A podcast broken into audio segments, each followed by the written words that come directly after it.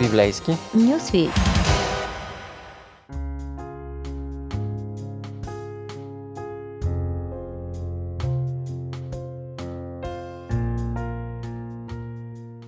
Здравейте, приятели! Аз съм Ради, а в библейски Нюсвит си избрахме да попътуваме с Евангелието на Марк и днес ще си поговорим за една история на екзорсизъм и самоубийство на стадо свине. Един случай с лудият от Гадара и неговото вразумяване. Исус го прави по препоръките на онова време. Пита демона, който е обладал човека за името, за целия легион нова квартира им намира, което пък е гаранция за освобождение. Показва компетентност, както и силата да го направи. Ако мислите, че това е мистика от едното време, вижте как се възражда интереса към темата. Филмът Екзорсистът, а изгонването на Емили Роуз по истински случаи, новоизпечения психиатричен термин кинематографска невроза, когато зрителят се самодиагностицира като обладан, са само част от нещата, които рестартират нашето внимание върху борбата с демоничното присъствие. Нашият нестихващ, би го нарекла, светски интерес към дяволското, на какво ли се дължи, дали е вълнение от страха, интерес към паранормалното или обсебване от мистиката, но в историята, за която ще си говорим, има нещо друго и много повече. Всичко започва с началото на Марк 5 глава, където Исус отива на чуждо място. Чуждо и за него, и за спътниците му. Групичката минава отвъд езерото в Гадаринската страна. Това са бреговете на Кинерет, Галилейското море. Може би Марк има предвид град Кадир, малко рибарско селище, наричат го Гадаринска, Гергесинска и даже Магаданска страна, защото е близо до няколко известни места, без обаче да е част от тях. На практика става дума за 10 града, Десетоградие, Декаполис, които са населени предимно с гърци, има и други народи, но почти няма евреи и синагога няма, естествено, просто чисти езичници, които си живеят по-езически, нищо общо с живота по-еврейски. Интересно, каква работа има Исус в тази гъдаринска страна – може би си търси белята, защото тък му слиза от лодката и насреща някакъв луд. Назован като човек с нечист дух. Но какво значи човек с нечист дух и как точно живее такъв човек? Марк ни дава анамнезата, историята на заболяването. Той живееше в гробищата и никой вече не можеше да го върже дори с верига, защото много пъти го бяха връзвали в окови и звериги, но той беше разкъсвал веригите и щупвал оковите. И никой нямаше сила да го укрути. И всякога нощем и денем, в гробищата и по хълмовете той викаше и се изпонарязваше с камъни. В равинската литература от края на 2 и 3 век има каталог от закони и определение, наречен Тосефта. Там се среща и дефиницията за обладан от зли сили. Безумец е този, който ходи през нощта и спи на гробищата, разкъсва дрехите си и чупи всичко, което му попадне в ръцете, разбива съдове, чупи инструменти и се опитва сам да се нарани. Всички признаци са на лице огадаринеца, който изкача пред Исус. Този човек е опасен, може дори да нарани госта, даже да го убие, къде е охраната му. Странно, но точно този луд човек не се оказва заплаха за Исус, за разлика от някои елитни учени, богослови и високопоставени хора, които вече кроят планове за убийството му в собствената му родина.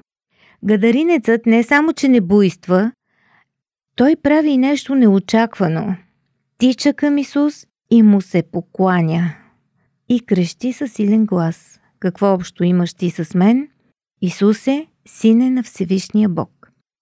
Марк съобщава, че това поведение е предизвикано от думите на госта, излез от човека, душе нечисти. Исус казва тази фраза преди обладание да се приближи. Това е много интересно, защото тук няма никакви очаквания за проява на вяра или на някакво покаяние. Дори самият нещастник не моли за нищо. Това е крайната изненада от последвалите събития, защото Исус сам, пръв, призовава човека към освобождение. И след това го пита как се казваш. На практика кого пита? Нечистия дух или човек? Според традицията на юдаизма и езическата практика на съседите, демоните могат да се управляват само ако знаеш техните имена. Трябва да ги назоваваш поименно, за да излязат от жертвата. Общата препоръка към едновремешните екзорсисти е винаги да питат за името на духа или да посочват какви действия той провокира и така най-добре човек да започне този процес с запознанство, но още по-добре да не се захваща, затова а, понеже съветите се отнасят за хора с опит, а не за новаци като нас. Исус пита, духът отговаря. Легион е моето име, понеже сме много. Изобщо легион това е римско воинско подразделение от 3000 до 10 000 войници. В този разговор легион означава и нещо по-различно. Това е тъмнината, мракът, черните облаци надвиснали над личността. Това е най-общо казано лудостта и безумието. Може би има и други по-добри синоними, които да усъвременят а, в разговора значението на легион, но аз поне за това се сещам, вие може да пишете в коментарите. По пантофи. Предаване за семейството на Радио 316.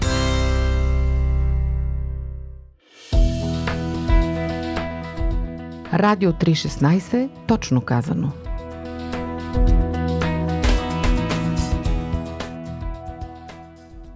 Евангелията съдържат и други истории, свързани с духове.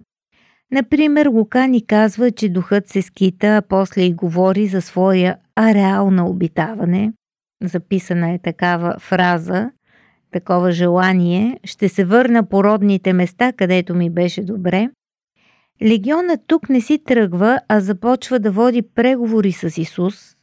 Много му се молеше, е записал Марк, да не ги изпраща вън от страната. Думата страна на еврейски тхум представлява територия с конкретни граници и е много близка до думата бездна, теотхом, както звучи на еврейски. Може би смисълът на тези преговори е, че духовете не искат да се връщат в бездната. Както и да е, очевидно те не желаят да напуснат удобната си квартира в Гадаринската земя този окаен човек. Още един знак, че Исус се намира на езическа територия и общува с мъж, който най-вероятно не поддържа никакви отношения с Бога. Затова желанието му да го освободи е нещо толкова изумително. С какво е заслужил този човек свободата си? С нищо. Дори не я е пожелал. Но Исус е такъв. А там на хълма пасеше голямо стадо свине и бесовете му се моляха, прати ни в свинете, за да влезем в тях. Исус им позволи. И нечистите духове излязаха и влязаха в свинете и стадото на брой около 2000 се спусна по стръмнината в езерото и се издавиха в езерото. Действително, в този район има хубав склон, но не чак толкова стръмен, нито твърде голям – и затова представете си как този свинепад е като някакъв парад. Върви тържествено и се проточва дълго време. Шантава гледка а и повдига въпроси. На никой ли не му е мъчно за животинките? Макар и за евреите, знаем, те са нечисти животни, но за местните жители прасето е добра храна, дори деликатес. Тези хора нямат религиозни забрани за консумация на свинско. Освен това, както а, така казах вече, и свинете са живи същества, защо Исус ги унищожава по този начин? Отговорът ни дават техниките на екзорсизма, популярни в Рим и в източните страни по това време. Например, някой си раби Шимон Бар Юхай, живял през втори век, прави сделка с римския император, че ще изгони демоните от дъщеря му и като свидетелство, че това се е случило, всички стъклени съдове ще се щупят. В други случаи се разрушава скала или се прекатурват идоли, посудата се потрушава. Това е един вид гаранцията за свършена работа. Свидетелство, че заклинателят няма да вземе парите и да си тръгне, а демонът, останал някъде скрит, после да си отмъсти и даже да погуби човек. Така че за спокойствие на пострадалия и на близките му, духът трябва да се пресели на друго място. Разбира се, по крайбрежието на Кинерет, Галилейското море, където срещаме какво? Хора, море, скали и свине. Изглежда последните са най-подходящи за приемно семейство на демоните.